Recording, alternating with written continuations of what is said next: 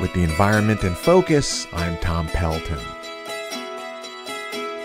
As President elect Biden assembles his new administration, one candidate being considered for a top environmental position, director of the White House Council on Environmental Quality, is Mustafa Santiago Ali.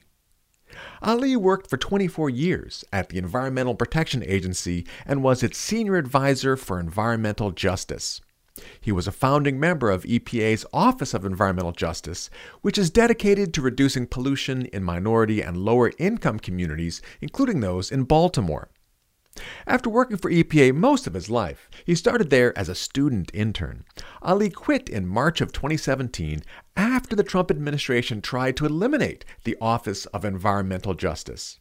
It was part of Trump's general hostility toward government programs, especially those that would help urban areas and people of color. Here's Mustafa Ali. I saw what the new administration had said that they were going to do in, in relationship to not honoring science, in relationship to the elimination of programs that were critical for frontline communities and literally protecting their lives and their health. So I knew that I couldn't be a part of that. Eventually, Congress blocked Trump from killing the EPA Office of Environmental Justice, Ali said.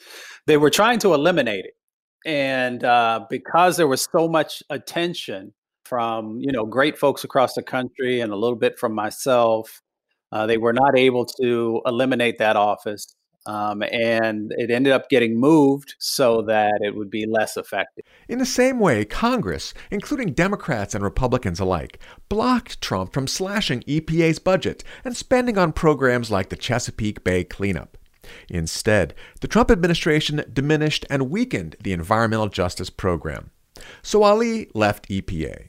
Instead, he helped lead a group called the Hip Hop Caucus, a national nonprofit that connects the hip hop community to efforts to create positive change.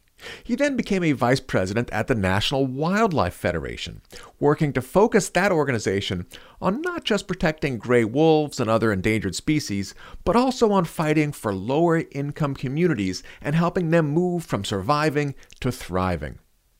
If Ali becomes part of the Biden White House, he would like the new administration to start treating the COVID pandemic as a social justice issue. COVID is one of those tragic situations where if we learn the lessons, we can build the right infrastructures to really protect folks. We got 24, 25 million people are living in medically underserved areas and in physician deserts. And we all know we got 80 million people are uninsured and underinsured. And COVID feeds off of long term medical conditions. So, expanding healthcare and health services, including in cities like Baltimore, could help tackle the terrible public health environment that is making the pandemic so deadly, especially for minority and poor communities. Most folks don't know that we got 100,000 people who are dying prematurely from air pollution every year in our country.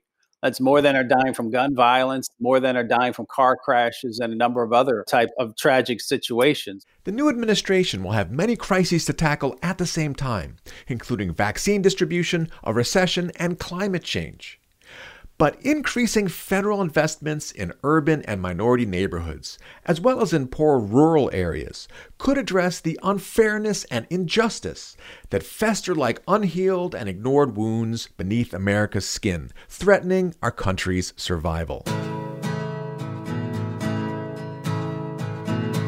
With the environment in focus, I'm Tom Pelton of the Environmental Integrity Project, author of The Chesapeake in Focus. This program is sponsored by the Abell Foundation. The views expressed are solely my own.